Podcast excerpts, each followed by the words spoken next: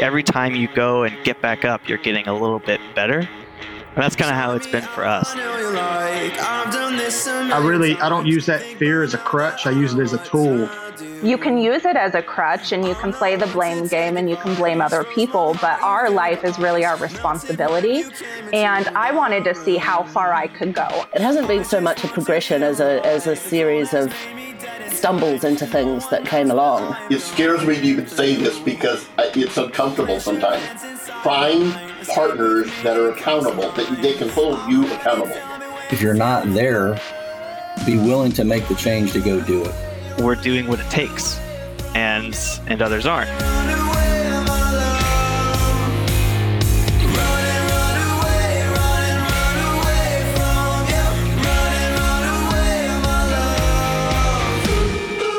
Hey, this is the Bring Your Own Awesome mini series where we talk to cool people who are doing awesome things. I'm Dan Waldschmidt, fearless leader of the Edgy Empire, and with me is my co conspirator, Broc. Yeah, I'm Broc Edwards, and on Bring Your Own Awesome, we interview members of the community. We have a no holds barred conversation about their battle for success. So if you want to achieve a new level of success, join us at www, all the W's, dot edgy dot life. Let's get started. Hey guys, welcome back to the uh, Bring Your Own Awesome, Awesomeness, Bring Your Own Awesomeness, Bring Your Own Awesome uh, podcast. I'm Dan Waldschmidt, and it's Broc Edwards. Hey, Broc. Hey, how's it going, Dan? Hey. It is going well, uh, very well, in fact. Um, and, um, you know, I'm excited for all of you listening because you've heard some, some incredible uh, people. Each episode, we really dig into the awesomeness that, you know, what seems like ordinary people bring to the game of life. And today, I'm super excited. Uh, a day ahead of us, flown in from uh, New Zealand. Well, actually, she didn't fly in for this interview, but she has flown in before. Is our good friend Petra? Hey, Petra. Hey, Dan. How you doing? Uh, it's great. It's great. I can't share all of the pre-recording stuff, but uh, drunk bunnies, etc. Uh, but we'll just say it's great. So, so you and I have traded. Um, you guys have. Uh, I've gotten to know you. Uh, I feel like a lot better in the last month. Um, and what's interesting as I think about you is like you're this, uh, you're in New Zealand and you've got this fantastic. Well, you know, let me not introduce you. Why don't you tell us what you do and who you are, and and then we'll start from there. Okay, so I live in, in the North Island of New Zealand. Um, I run my own little marketing and, and web design studio, um, working from home and and pretty much helping people turn their best ideas into into stuff that other people love to buy. Um, websites tend to tend to be the um, tend to be the lead for most small businesses. It's the most important thing they have, but um, most people don't know how to work that into a into a tool that's that's lets them communicate with other people well. So dig in a little bit there. So how do you help them communicate better? Okay, so most most people when they come to me and they say, "Look, I, I need a website," they know they need a website. They haven't really thought about what they're going to do with this website. They they have this idea that um, that it's going to go live and a bunch of people are going to find them using a Google search and, and the inquiries are going to start coming in immediately and, and they can just sit back and, and you know, sell whatever they sell or, or take the inquiries, turn it into a service, what, whatever it is that they happen to be doing. They haven't really thought very much past that. Um, one of the main things I find is that um, is that most people don't really know how to turn what they're offering into something that that really appeals to people. They know they've got a great idea; it is a really cool idea, but they they just don't look at it from a customer's point of view. They look at it from their point of view, and so what I end up doing is is grilling them um, about their entire business, everything they do, what's cool about it, what's what's not so cool about it, um, how is it going to help people um, in in their own lives, and then turning that message into something that really appeals and something that really persuades because I, you know, if I take one of my recent clients, he um, he installs electric gates, for example. He's really good at that, but he doesn't know the first thing about a, a website or about marketing. And so I step in and, and have to learn a heap about electric gates. uh, and then turn that into something that really appeals to people. So, what do you love about that?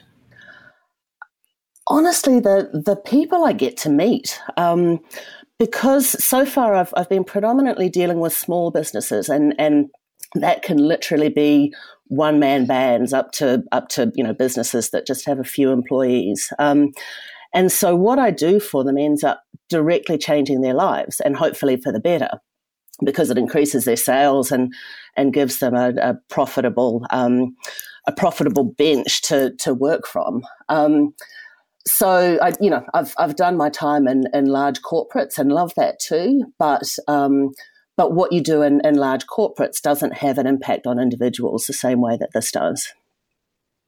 So this is fascinating because people have this passion inside them, they have this vision inside them, but then they produce it in a way that's counterproductive. You know, like your friend who loves Gates making these electronic security systems probably has a wonderful passion, mm. but without your help, they they just you know they're they're found floundering.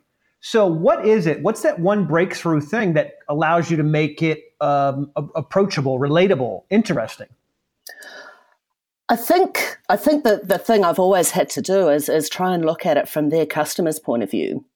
It's not really that difficult, you know. I, I am a consumer, even if I don't happen to be a consumer at any given time of of what the person I'm, I'm speaking to is offering.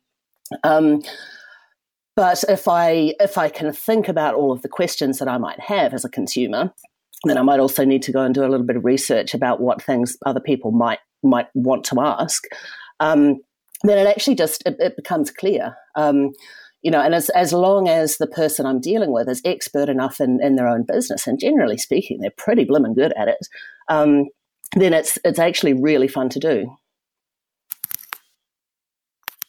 Yeah, that's pretty awesome. Yeah, the you know, it's it's helping them basically decode what they say they want to say and make it in a way that is relatable. So, catch me up on something. Um, how did you realize you had this ability, this level of awesome that you could help people with? I mean, did you just wake up one day and and, and you you were able to do it, or did, is it like a series of skills you've honed, or when did you really realize that you had this incredible gift you could share with others? Uh I've had I've had this really odd career progression. Um, it, it, hasn't been so much a progression as a as a series of stumbles into things that came along. Um, for for example, my first marketing role, uh, I, I, had no particular training or, or skill in marketing. Um, I happened to be the person on the spot who knew a, a little bit about phone cards, long distance calling cards. Um, within a corporate when the product manager had a, a terrible car accident um, and was clearly going to be out of action for a, a very long time. Um, and this business division was was in a fair bit of strife. Um, it, it, was it was losing money hand over fist. If it hadn't been, you you would never give somebody like me an opportunity with that. But whatever I did, I could not make it worse. It, it could not possibly have been any worse. And so they just sort of let me stay there in a caretaker role for a little while. And, um, and it turned out all right. Sometimes it wasn't very pretty, um, but we managed to increase the, the sales by of three and a half thousand percent, um, I, think, at, it, at its height. Um, and so, it, you know, it went from a business unit that really they would they would just sort of shut down and and you know try not to think about how much money they'd lost. Um, turned it into something that was actually really profitable, and um, it's actually still sort of running today. That business unit, even though the um, the calling card market is is really on its last legs. Um, so I, I, suppose I learned a, a, huge amount then, and and had a huge amount of help, obviously. Um, but I I think I realized more than anything that I could I could just look at a at a problem, figure out what it was, and and find a way to fix it. It wasn't really a marketing skill. It was just a it was a problem to be solved. Yeah, problem um, solving skill. Yeah. Yeah, yeah. So, you know, some things I tried worked really well, others not so well. Um, but, you know, that was as instructional as anything else. Um, and really, everything I've done since then has has followed a similar vein, not quite as traumatic as that one. Um, but um, but I, you know, it's and what is it? What is that? What is that formula that you bring?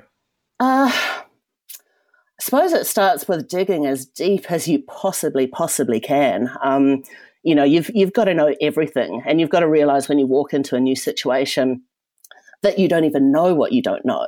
Um, so don't don't go making any assumptions. You just have to ask a heap of questions, not even necessarily take the answers as as being correct. Um, but go away and do your own research. Talk to customers, talk to staff, talk to you know whoever you can find. And very so, often, sorry, Broc, go on. Oh no, no, please finish. Um, so you know, very very often you realise that the problems are not what people even thought they were. Um, which which is a useful thing to know. You know, it's it's very difficult to solve something if you haven't even identified the problem properly.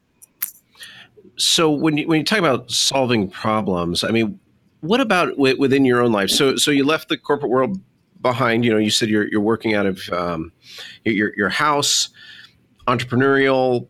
What stumbling blocks did you face as you made that transition? Um, self doubt. I think. Um, you know, it's a it's a very different thing to work completely by yourself. Even though I'd, I'd always done that to an extent, part time out of hours. Um, but suddenly, when you don't have a team around you and you have to do everything yourself, um, it's it's really easy for doubt to creep in. And it's all good when things are going really well. But if you know if you encounter a problem with a client or a or a problem that that isn't as easy to solve as you thought it was going to be, it's really easy for that little voice to to start to take hold. Um, so honestly, that's been my main challenge, and it, it remains a challenge. Um, I'm getting better at managing it than I have been, but it's still there. But, you, but you're not alone there. I mean, I, I think self doubt probably causes more people to stop or, or, more likely even prevents them from starting. So, how mm. would you suggest how, how, how can people move beyond the self doubt? I mean, doubt exists but how do you translate that into action? One of the things I did, um, which which was scary, but ended up being being very really valuable, is um, I asked a bunch of people whose opinions I, I, really respected to tell me the things that they thought were were best about me and the things they thought were worst about me. Um, in, in terms of strengths, but in terms of anything they could think of. Um, and I suppose I went into it thinking, geez, I can't think of anything they would say that's that's worse than maybe what I would think about myself. So, you know, no matter what, this is this is going to be a useful exercise. And it was actually amazingly useful because um, they nobody said anything that was that was truly terrible, which was so nice of them. Um, and they came up with with really cool stuff about how they thought I could um, hone in on fixing problems, you, you, know, all the things I've just talked about. So if they could see that in me, um, then then I could accept that it was actually true. It wasn't just something that that I'd invented for myself. Um, so that gave me a, a, massive amount of help. So, so, I, so you've been a you've been a real blessing to me, a real help to me personally, um, and encouraging me and and helping me as I launch courses and, and new material. Uh, one insight you had was don't you know put your motivation at the beginning of your course instead of putting it at the very end. Yeah, which I thought was really was really amazing. I, I, was, you know, you and I talked, and you made a comment on one of our conversations, either digital or in person, about Jordan Peterson mm-hmm. and his twelve, I think, twelve rules for living. I thought I ought to go listen to that again. And I think rule number three or four, he talks about treat yourself like you would treat uh, you know, an injured dog. And he said, yeah. He talks about how how that you will go and get medicine for your dog and um, and, and make sure the dog takes it, but yet most of the people who get a prescription won't won't fulfill it for themselves. And treat yourself. So I think, man, I'm in the business of inspiring other people, helping other people, and yet I have this doubt and fear, and I have to treat myself like I would, like I, like I'm injured, yeah. like you know, like I'm sick, and and kind of motivate myself. Yeah, I, I thought that was an amazing way of putting it. Um, and it's, it, I mean, it, it, really helps you, doesn't it? It's, you know, I'm, I'm always talking about trying to find a, a, perspective that, that lets you be a little more dispassionate about what you're doing. Because, you know, when you're in the thick of something, it's really difficult to, to get it all straight in your head. You know, you, you, you sometimes get too fixated on something that really isn't very important. You need to be able to step away. Um, and for for me that was that was almost like permission to stop being quite so hard on myself. You know i i would not talk to somebody else the way that i talk to myself. It's just a fact. You know that would yeah. that would just be rude. Um, yeah isn't that isn't that interesting? Like i will tell myself oh man you know you screwed that up and you always screw it up and you know i don't know when you're going to stop screwing it up and like you know if you were a little more careful, this mistake wouldn't have happened.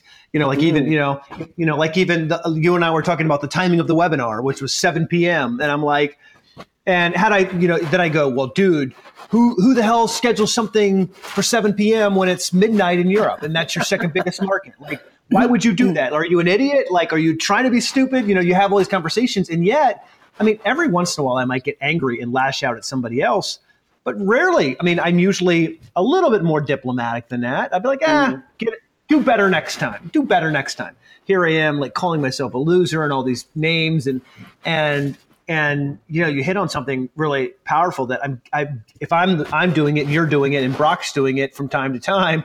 I'm guessing a lot of people in this group are completely beating themselves up yeah. and letting fear and failure just crush you in the face instead of finding a way to work through it. Yep, yep, I think that's very true. And you know, when it when it comes to my clients, when they're you know they're entrusting me to to do some pretty cool stuff for them, they, don't want to trust somebody who's who's who's feeling frightened that they can't even do the job properly. And yet, I, I'm, I'm not sure that I exactly feel that way because generally speaking, the stuff that I do works out pretty well. But um, but you know, gosh, if they ever found out that I'd, I'd sometimes would be thinking, geez, I don't know, if, I don't know if I can do this. Yeah, um, they yeah. probably wouldn't be impressed, and I can't. And it's not even true. You know, I, have yet to have a complete failure. Um, and if you know, if you ever do, well, you you fix it. So, what do you do to work through that? I mean, you know, I don't know if you and I have talked about this privately, but for those in the group who say, "I have fear," and and I do get paralyzed at times what, what, what what's that one thing I do or that first step I need to take to like get myself out of that zone?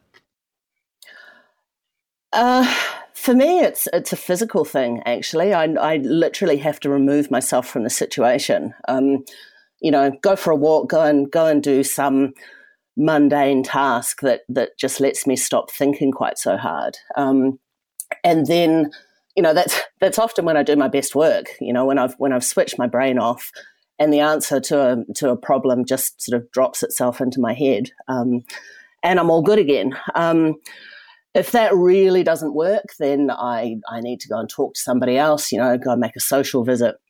Hopefully, not waste too much time when I'm really supposed to be working.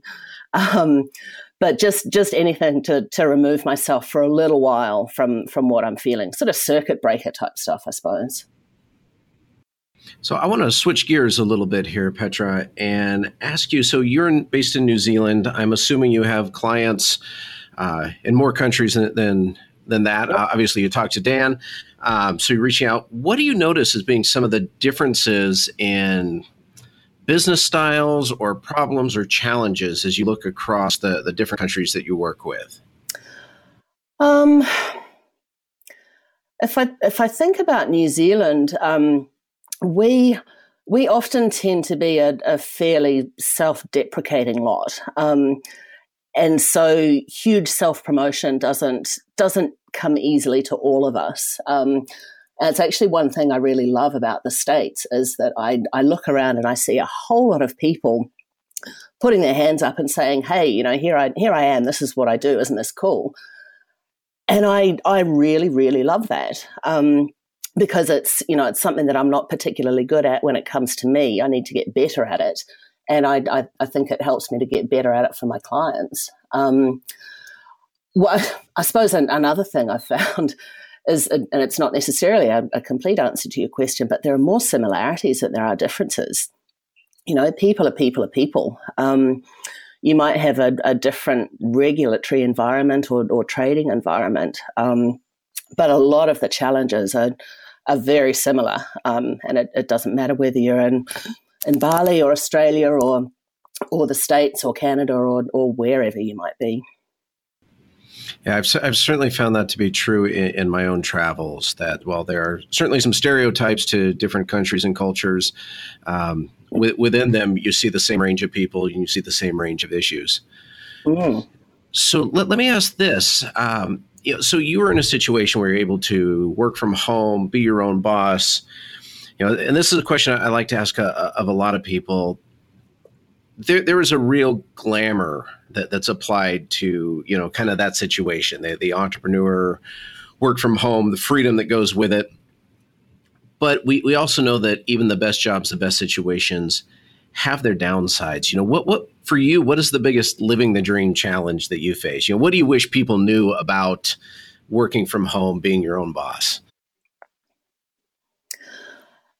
Uh, that it's easier to get distracted, but in a, in a different way than than uh, it might be if, if you were working in an office. Um, I I used to find when I did work in an office, I would spend half of my day at, at the very best um, dealing with other stuff you know people coming in and, and chatting and wanting wanting problems resolved. Um, it's different when when you're at home. You, you can you can sort of suffer from isolation and so your brain is looking for other things to distract you.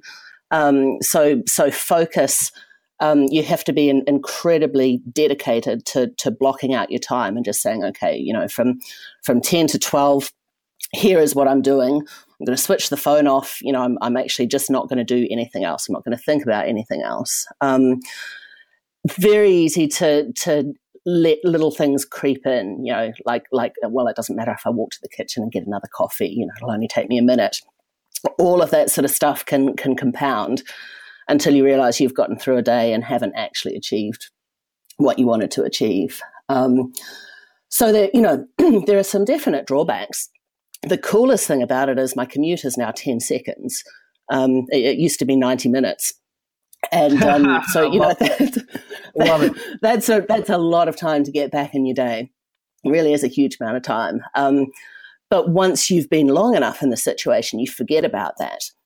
You know, so I, I need to keep reminding myself that I used to get through a day and, and have at least 90 minutes less to, to do stuff in. Um, therefore, you know, I really have no excuse for for missing a deadline or not getting something completed that I wanted to. And as much as you hate your job, not even that you hate your job, it's those listening who are like, I'm unhappy. When you're distracted and you have a job, your boss pays for that. Mm. Right? He, he happily pays for that distraction, or unhappily, he still pays you regardless. When you're distracted and you uh, on your own, you pay for that because yeah. you're the boss which means you, you know you're either paying your you're paying yourself a salary to be on Facebook, yeah, or to go read a novel because you don't feel, or get that cup of coffee. And it's interesting. Your uh, great question by Broc. We kind of have this like real sexy sort of like I'm gonna I'm not gonna have a boss. I'm gonna be my own boss. Great. So your boss pays for you to screw around right now. Now you're paying for it. Yeah. Your boss pays you to gossip at the cooler. Now you're doing that on Facebook. And your boss pays you to be unmotivated. Now you're paying for that and I think this real world impact that's really it's incredible. It's incredible. Yep, absolutely. Yeah. So, what what advice would you give? What what advice do you wish you had when you were kind of starting out in this transition to being on your own? Um, I, I suppose I would I would love for somebody to have told me, here are all the things you are going to go through, and it's it's all mental you know, it's it's all about okay, I'm going to doubt myself. Oh, geez, okay, I've had a I've had a a bit of a slow period. You know, what am I going to do next? Um, I if it would have been cool if I'd gotten my head around that to start with. You know, I I, I knew that it might happen, but I hadn't really faced up to it. Um, in a way that see i always think i always think if someone would have told me what i was going to go through i wouldn't have i wouldn't have gone through it I, no, look, as as tough as I think I am, even the last two years we've been massive change. It, it's been it's been almost uncalculable or incalculable, you know. And it's not because I'm a little bit like you. I'm very driven, right? I don't like I don't like screwing up, and it feels like a lot of days because you don't know. And you're right, no one's told, no one's given you the owner's manual. You know, you feel like oh my gosh, another day, another screw up. Mm. My my older brother and I, from time to time, we live 1.1 miles apart, but we often are so busy we don't get to see each other. He sold his company to Microsoft, and anyways, he said, "Let's go have a beer." And so I was hanging out with him, and he said, "You know, I feel like I'm running a marathon. I just don't know which mile I'm on."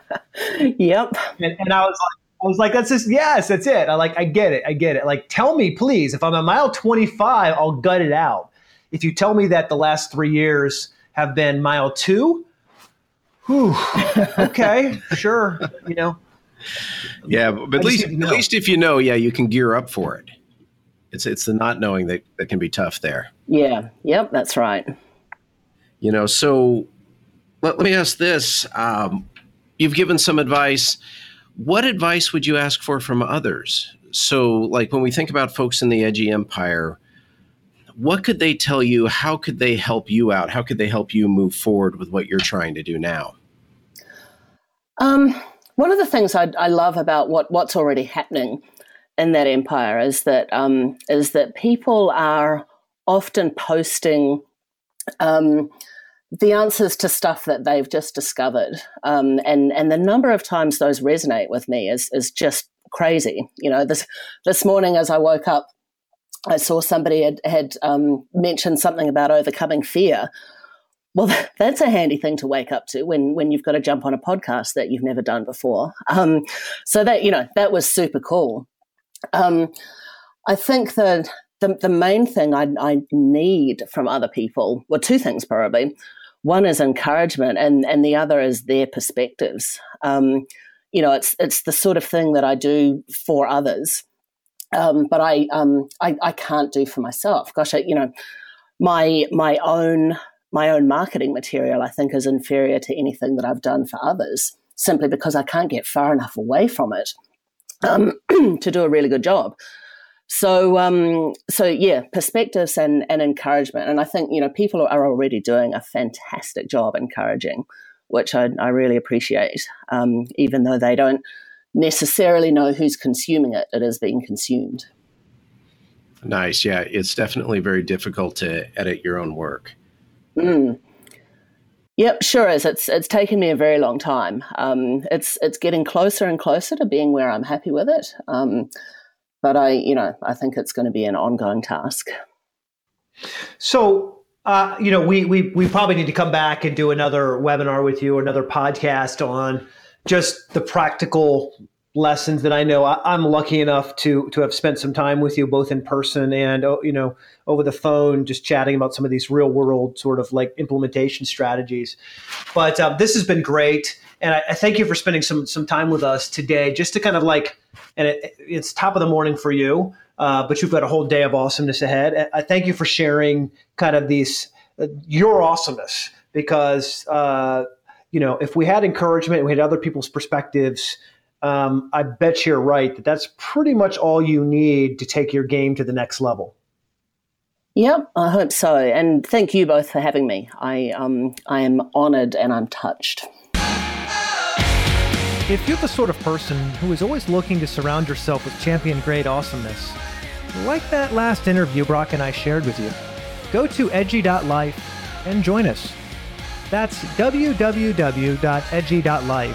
Take your personal and professional game, your life, to that next level of awesomeness. See you there.